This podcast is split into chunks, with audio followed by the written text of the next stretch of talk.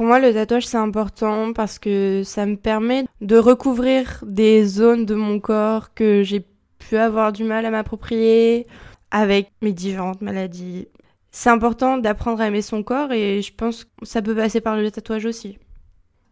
J'ai 21 ans, je suis étudiante infirmière en première année. Avec ça, je dois allier ma maladie qui peut faire peur à certains parce que ça traite des maladies mentales. C'est pas forcément accepté par tout le monde. Dépressive, atteinte de troubles alimentaires. Et ensuite, on ne sait pas exactement si ça traite de la bipolarité ou d'un état borderline. Je sais à peu près différencier les deux maladies. Être borderline, c'est avoir des phases d'impulsivité, des plus ou moins grosses variations d'humeur, et ça peut aussi être lié avec des problèmes relationnels. La bipolarité, c'est plus des phases maniaques et des phases dépressives bien distinctes, différenciables sur un espace-temps euh, assez important. On m'a diagnostiqué après de multiples hospitalisations. La maladie peut nous faire perdre pied et moi, c'est ce qui m'est arrivé, ce qui a fait du coup de multiples hospitalisations.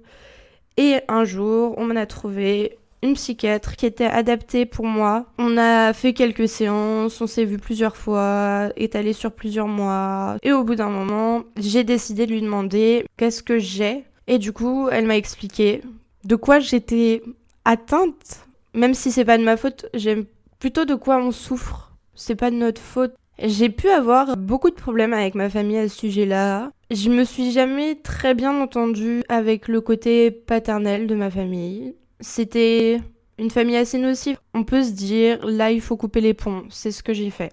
Du côté de ma mère, ça s'est plutôt bien passé. Ça leur a pris du temps, mais ils l'ont accepté. C'est important d'être soutenu.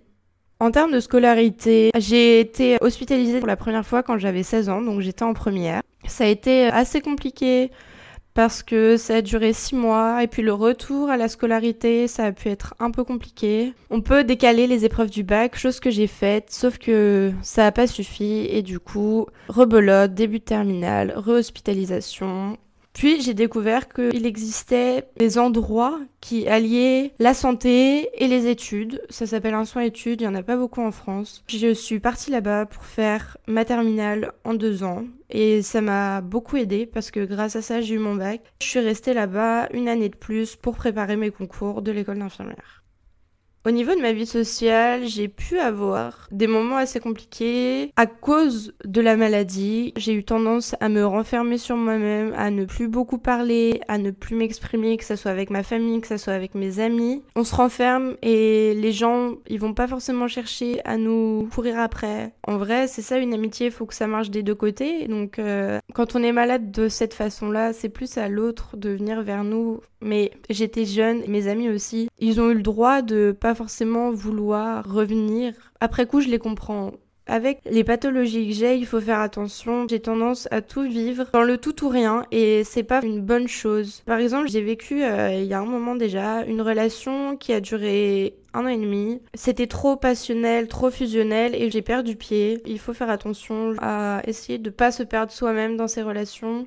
Je pense qu'il faut faire attention, il faut prêter attention aux personnes qui souffrent de maladies mentales. Vous n'allez pas dire à une personne qui est en fauteuil, euh, bah lève-toi, c'est facile.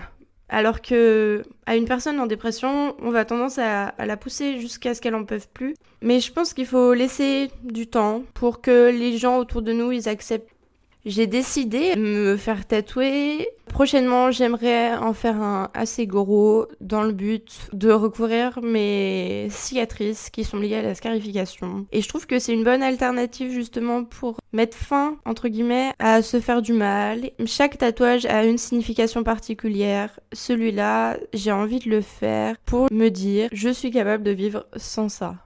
Comment expliquer la scarification? C'est un acte euh, violent que j'ai pu faire dans des excès d'émotions qui peut être relié à quand je suis trop triste, quand je suis trop énervée, mais pas énervée contre la terre entière, euh, dans le sens où je suis trop énervée contre moi-même parce que j'ai pas réussi à faire quelque chose et que du coup je vais pas supporter. En lien avec euh, l'état borderline, ça peut être aussi le fait de ressentir les émotions trop fortes et de pas réussir à les canaliser mais maintenant, je sais que je suis capable de faire autrement. et c'est bien. Faut faire euh, très attention parce que on commence une fois, et puis on se dit c'est bon, je l'ai fait une fois, je referai plus jamais. C'est faux. J'ai essayé de me dire euh, oh là là, euh, c'est pas bien, il faut arrêter. Mais c'est pas aussi simple que ça. Dès qu'on commence, on a souvent du mal à s'arrêter, ça peut être addictif en fait. Un premier comportement de cette manière-là avant d'entraîner un autre. Et du coup, ça va être une sorte d'échappatoire nocif. Et à chaque situation qui va nous faire ressentir les émotions trop fortes, on va recommencer et c'est une boucle sans fin. Et c'est pour ça qu'il faut trouver des solutions autres que ça.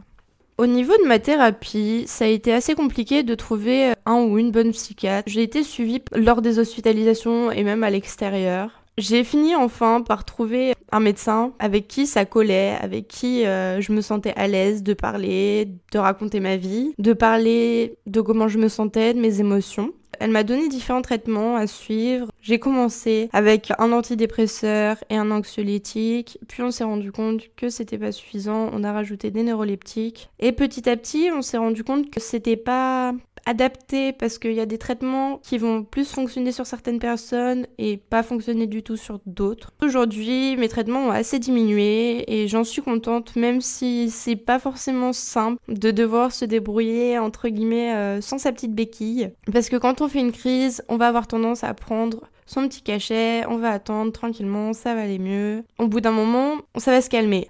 Mais il faut faire attention aussi à pas tomber trop dans le cercle vicieux des traitements, je pense, et pas s'y accrocher trop comme moi j'ai pu faire. Ça peut être dangereux. Si vous en avez besoin, à un moment, c'est important de les prendre de manière régulière et de bien suivre la prescription.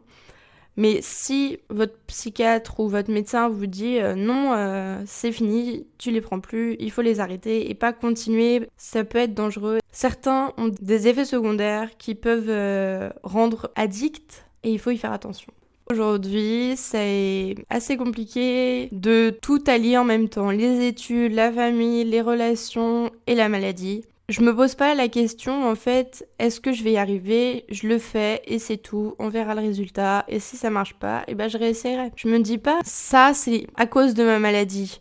Je me dis bah ça se passe comme ça, c'est comme ça et puis de toute manière, on a du temps pour réparer les choses. Il faut savoir prendre ce temps aussi pour guérir, pour suivre sa thérapie, pour faire des choses qui nous font du bien et qui vont nous rendre mieux dans notre tête et physiquement. Il faut quand même savoir qu'est-ce qui va être de nous avec notre personnalité ou qu'est-ce qui va être de nous à cause de la maladie.